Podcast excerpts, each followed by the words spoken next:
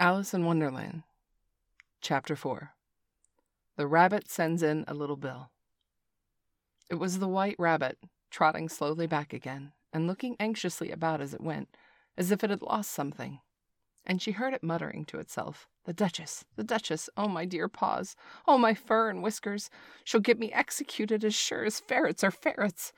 Where can I have dropped them, I wonder? Alice guessed in a moment that he was looking for the fan and pair of white kid gloves, and she very good naturedly began hunting about for them. But they were nowhere to be seen. Everything seemed to have changed since her swim in the pool, and the great hall with the glass table and the little door had vanished completely. Very soon the rabbit noticed Alice as he went hunting about and called out to her in an angry tone, Why, Mary Ann, what are you doing out here? Run home this moment and fetch me a pair of gloves and a fan, quick! Now! And Alice was so much frightened that she ran off in the direction he pointed to without trying to explain the mistake it had made. He took me for his housemaid, she said to herself as she ran. How surprised he'll be when he finds out who I am. But I better take him his fan and gloves, that is, if I can find them. As she said this, she came upon a neat little house.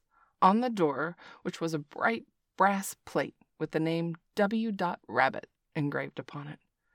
She went in without knocking and hurried upstairs, in great fear lest she should meet the real Mary Ann and be turned out of the house before she found the fan and gloves. How queer it seems, Alice said to herself, to be going on messages for a rabbit. I suppose Dinah will be sending me on messages next. And she began fancying the sort of thing that would happen. Miss Alice, come here directly and get ready for your walk. Coming in a minute, nurse, but I've got to see that the mouse doesn't get out. Oh, only I think, Alice went on, that they'd let Dinah stop in the house if she began ordering people about like that. But this time she found her way into a tidy little room with a table in the window, and on it, as she had hoped, a fan and two or three pairs of tiny white kid gloves. She took up the fan and a pair of gloves and and was just going to leave the room when her eye fell upon a little bottle that stood near the looking glass. There was no label this time with the words Drink Me, but nevertheless she uncorked it and put it to her lips.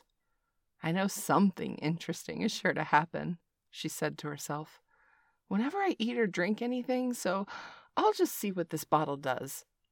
I do hope it'll make me grow large again, for I am quite tired of being such a tiny little thing. It did so indeed, and much sooner than she had expected, for she had drunk half the bottle. She found her head pressing against the ceiling and had to stoop to save her neck from being broken. She hastily put down the bottle, saying to herself, That's quite enough. I hope I shan't grow any more. As it is, I can't get out the door. I do wish I hadn't drunk so much. Alas, it was too late to wish that. She went on growing and growing and very soon had to kneel down on the floor. And in another minute there was not even room for this. And she tried the effect of lying down with one elbow against the door and the other arm curled around her head, and she still went on growing. And as a last resource, she put one arm out the window and one foot up the chimney and said to herself, Now I can do no more. Whatever happens, what will become of me? Lucky for Alice, the little magic bottle had now taken its full effect, and she grew no larger. Still, it was very uncomfortable, as there seemed to be no sort of chance of her ever getting out of the room again. No wonder she felt unhappy. It was much pleasanter at home, thought poor Alice, when one wasn't always growing larger and smaller and being ordered about by mice and rabbits. I almost wish I hadn't gone down that rabbit hole, and yet, and yet, it's rather curious, you know, this sort of life. I do wonder what can have happened to me. I used to read fairy tales. I fancied the kind of thing that never happened, and now here I am in the middle of one.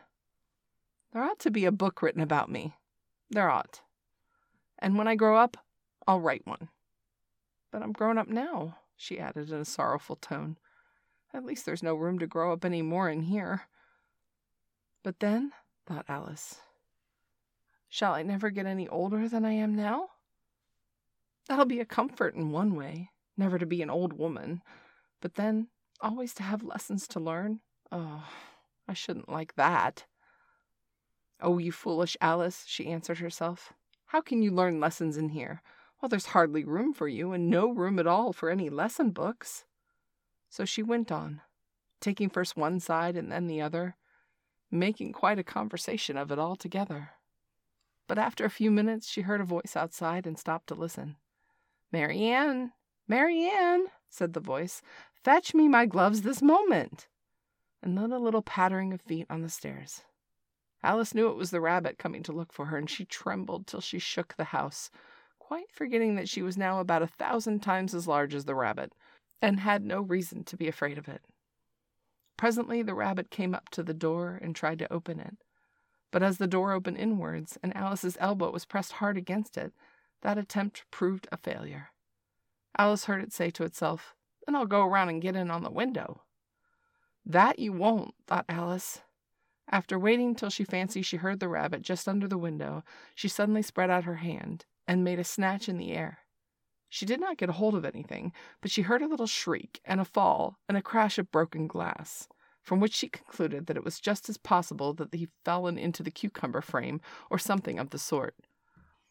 Next came an angry voice, the rabbit's. Pat, Pat, where are you? Then a voice she had never heard before. Sure, then I'm here, digging for apples, your honor. Digging for apples, indeed, said the rabbit angrily. Here, come and help me out of this. Sounds of more broken glass. Now tell me, Pat, what's that in the window? Sure, it's an arm, your honor. He pronounced it arm. An arm, you goose? Whoever saw one that size? Why, it fills the whole window. It sure does, your honor, but it's an arm for all that. Well, it's got no business there at any rate. Go and take it away.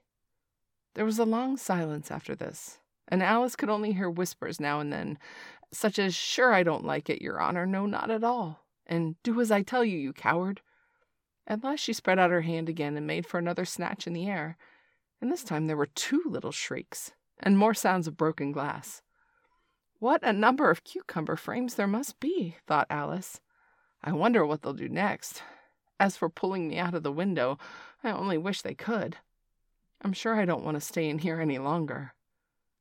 She waited for some time without hearing anything more. At last came a rumbling of little cartwheels and the sound of a great many voices talking all together. She made out the words Where's the other ladder? Why, I hadn't brung but one. Bill's got the other. Bill, fetch it. Here, lad. Here, put 'em up at this corner. No, tie 'em together first.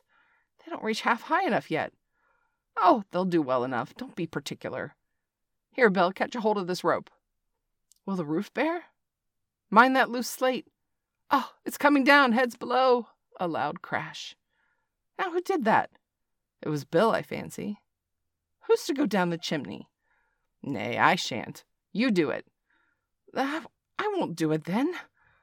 Bill, you go down. Here, Bill, Master says you're to go down the chimney. Oh, so Bill's got to come down the chimney, has he? said Alice to herself. Shy, they seem to put everything upon Bill. I wouldn't be in Bill's place for a good deal.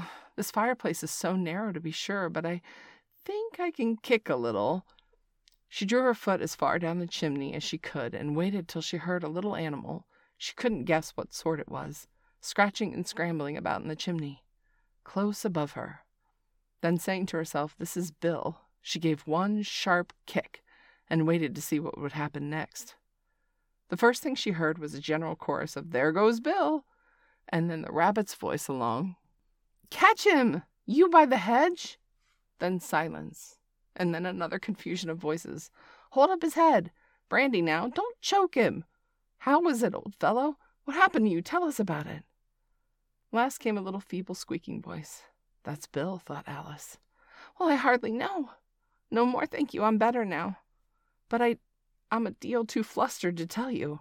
All I know is that something comes at me like a jack in the box, and I go up like a skyrocket. So you did, old fellow, said the others. We must burn the house down, said the rabbit's voice, and Alice called out as loud as she could, If you do, I'll set Dinah on you. There was a dead silence instantly, and Alice thought to herself, I wonder what they'll do next. If they had any sense, they'd take the roof off. After a minute or two, they began moving about again, and Alice heard the rabbits say again, A barrowful will do to begin with. A barrowful of what? thought Alice. But she had not long to doubt, for the next moment a shower of little pebbles came rattling at the window, and some of them hit her in the face. I'll put a stop to this, she said to herself, and shouted out, You better not do that again, which produced another dead silence. Alice noted with some surprise that the pebbles were all turning into little tiny cakes as they lay on the floor, and a bright idea came into her head. If I eat one of these cakes, she thought, it's sure to make some changes in my size. And as it can't possibly make me larger, it must make me smaller, I suppose.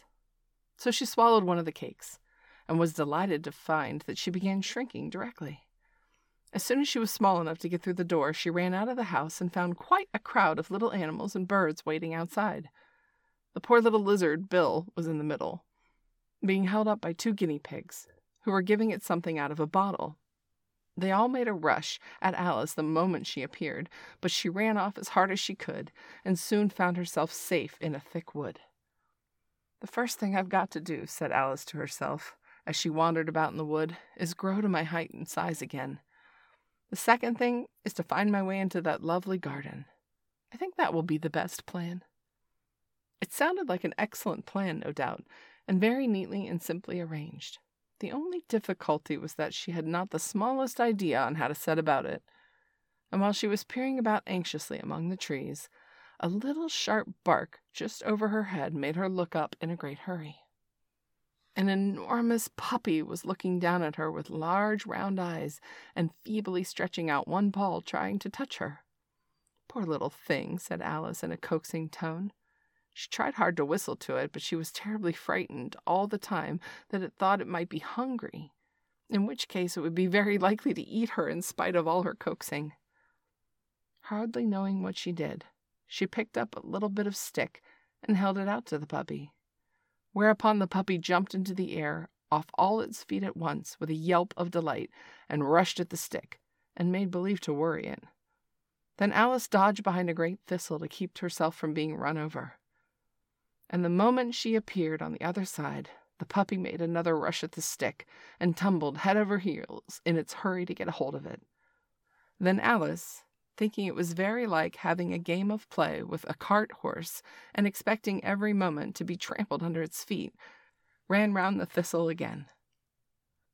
Then the puppy began a series of short charges at the stick, running a very little way forwards each time and a long way back and barking hoarsely all the while, till at last it sat down a good way off panting, with its tongue hanging out of its mouth and its great eyes half shut. This seemed to Alice a good opportunity for making her escape, so she set off all at once, and ran till she was quite tired and out of breath, until the puppy's bark sounded quite faint in the distance.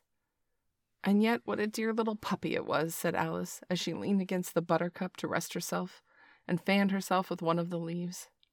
I should have liked teaching it tricks very much. If. if only it'd been the right size to do it. Oh dear. I nearly forgotten that I've got to grow up again.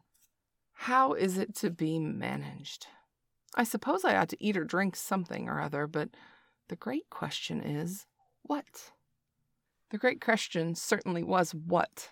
Alice looked all around at the flowers and blades of grass, but she didn't see anything that looked like the right thing to eat or drink under the circumstances there was a large mushroom growing near her, about the same height as herself, and when she had looked under it, and on both sides of it, and behind it, it occurred to her that she might as well look and see what was on top of it.